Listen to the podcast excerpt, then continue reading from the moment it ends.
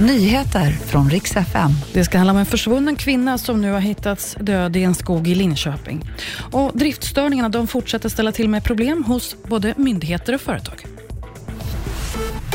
En kvinna från Linköping som har varit försvunnen ända sedan i november har nu hittats död i en skog. Polisen utreder händelsen som människorov och mord.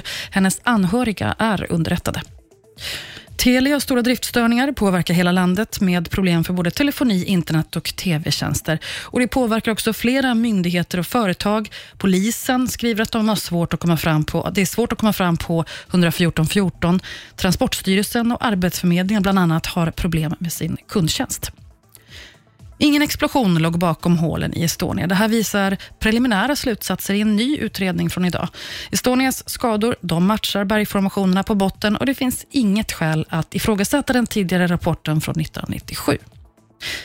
Så ska det handla om Jonas Wahlström som är i blåsväder. Många har nog sett honom som en av landets mest uttalade djurvänner som arbetar för att bevara djurarter och så vidare. Nu avslöjar Dagens Nyheter att vid sidan om att driva Skansen så har han själv handlat med utrotningshotade djur. Han erkänner att han har sålt ett 40-tal utrotningshotade papegojor. En del av pengarna har gått till personalen, en del också privat. Han kallar det sin privata, privata pensionsförsäkring och säger att han måste ju också leva och ser inget problem med det här. Det var nyheterna. Jag heter Maria Granström.